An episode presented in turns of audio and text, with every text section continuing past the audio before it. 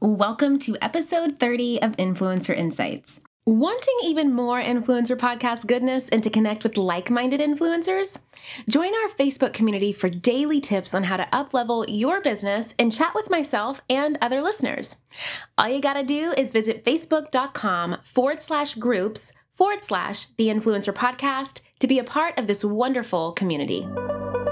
Welcome to the Influencer Podcast. Each week, Julie Solomon, a marketing strategist and New York Times best-selling publicist, takes you behind the scenes with successful influencers, bloggers, and industry elites in conversation to share how they engage, persuade, and grow their unique influence. Her mission is to share exclusive insider tips, wisdom, and action based tools to help you strengthen, monetize, and build your own industry leading influence. As an influencer industry insider, get a lot of questions, but one question that comes up from time and again is how big of a following do I need to have before I'm considered an influencer? Well, I hate to break it to you, but there's no universal measurement for influencer rank. And that's okay because what matters more than how many followers you have is how consistently and intentionally your followers engage with you. So, as the industry grows, micro influencers are becoming more common. We know this at this point. These influencers may have considerably smaller followings, yet see huge success because they consistently engage, interact, and deliver value to their followers.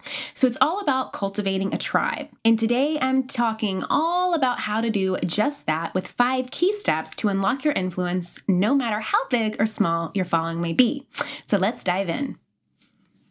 Key one motivation starts with you. It's pretty easy to tell when someone is passionate about something. Their eyes light up when they talk about it, and that excitement flows into their writing content and really makes you believe that they're excited and happy to pick up their phone to post every day. What I'm saying is, if you're not really passionate about what it is that you're sharing, people won't be excited to follow you because you're not excited. And they definitely won't be motivated to engage or buy from you because let's face it, if we're honest with each other, at the heart of it, you're not really motivated to engage either. So, for example, imagine you want to start a food blog. First, you need to ask yourself Do I really love food enough to cook every day? Like, do I really love food enough to be the, to be the flippin' best food blogger that there is? If your answer is no, then you probably will not be excited to create and share recipes frequently enough to really establish an engaged audience and establish you as the influencer in that field.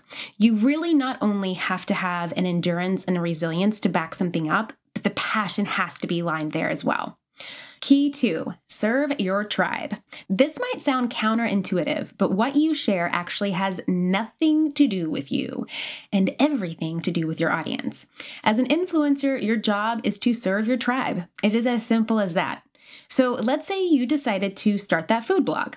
You've been blogging consistently for a year and you notice your recipes that take under 20 minutes get twice as much as engagement compared to the ones that take two hours to make.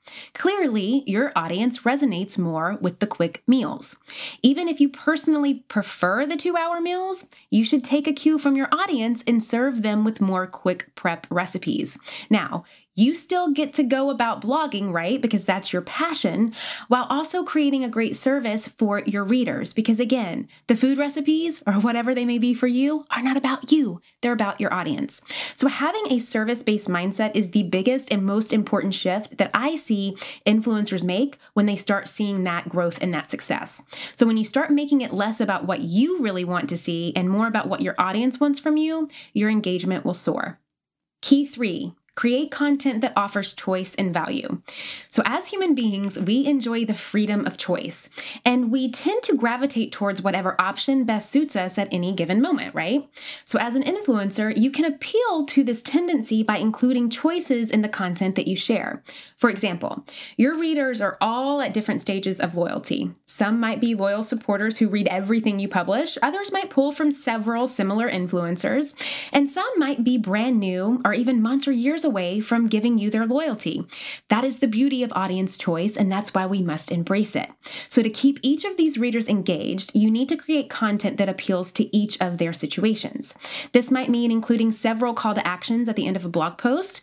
While a loyal reader is more likely to go straight from your blog to an affiliate where they can buy, let's say, an outfit or beauty product that you're wearing, the new reader may prefer to read another related post. For the reader who pulls from multiple influencers, you need to give them a reason to stay on your page such as an exclusive freebie that they can't find anywhere else. Including choices allows to give each reader a personalized experience. Again, it's about audience choice. So when it comes to value, think back to ways that you can serve your tribe. Make your content less about your business and more about what your reader needs from you.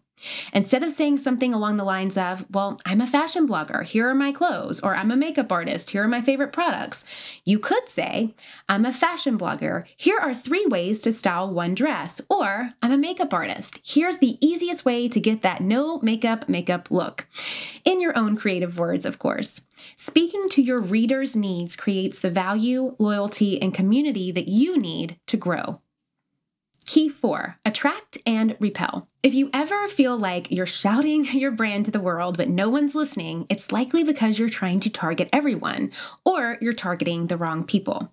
To create your tribe, it's crucial to attract people who resonate with what you stand for and to repel the ones that don't. This is about finding people that have your same worldview, that speak your lingo. Do not waste your time trying to convert people who aren't your target audience. To attract people who see the value in your service, help them gain unique knowledge, skills, and inspiration inspirations that they won't easily find anywhere else. It makes sense to attract your people, right? But it's just as important to repel the people who aren't the right fit for the content that you share. One of the best ways to do this is to have an opinion, to truly stand for something, to show up, to be vulnerable, to share a story that matters to you. So many influencers are afraid to take a side because they want to appeal to everyone. But if you're talking to everyone or trying to appeal to everyone, you're going to end up servicing no one. Don't be afraid to speak up for yourself and your service. Tell people why it matters and why you're the go to expert for something. I became a leader in my field because I said I was, and I proved that through showing up, having an opinion, and sharing my experience. It's 110% okay if this rubs some people the wrong way, because when you repel the wrong people, your tribe of supporters grows stronger. Remember, in order to succeed in life, sometimes you have to disappoint some people, and that is okay. Key five engage. Engagement goes hand in hand with influence. If you want to have influence, you have to engage. There's no way around it. But it doesn't have to feel like a burden. If you add these four simple steps to your weekly tasks that I'm about to share, it's going to be a lot easier to consistently engage. Step one, set aside about 10 minutes each day to ask your community what they need help with, what they like, and what content they'd like to see more of from you. Step two, support the people who support you by following them back, learning about them, and engaging with their posts. Step three, leave genuine comments and spark conversations by asking questions. And step four, repost photos from your followers that visually represent you and your tribe or that really bring about something that you think matters to your messaging. Remember, engagement is a two way street. You get what you give. Once you check off these influencer must haves, you'll be well on your way to success in no time. You can also download the five key steps that I shared with you today over at juliesolomon.net forward slash II30 in case you don't want to forget them. Again, that's juliesolomon.net forward slash II30. Use them as a reminder anytime you feel a little lost or stuck in your journey. Remember, you've got this. Again, juliesolomon.net forward slash II30. Before you go, remember to screenshot this episode and share it with me over on Instagram by tagging me at Jules Solomon and hashtagging the Influencer Podcast. I always love to see who is listening alongside me. Are you ready to create your own industry leading influence? For show notes, downloads, and action based tips, head to www.theinfluencerpodcast.com, where you can find out more about this week's episode, guest, and our host, Julie Solomon. If you enjoyed this week's episode, please take a minute to go to iTunes and leave a review so we can help other influencers like yourself build their own successful business.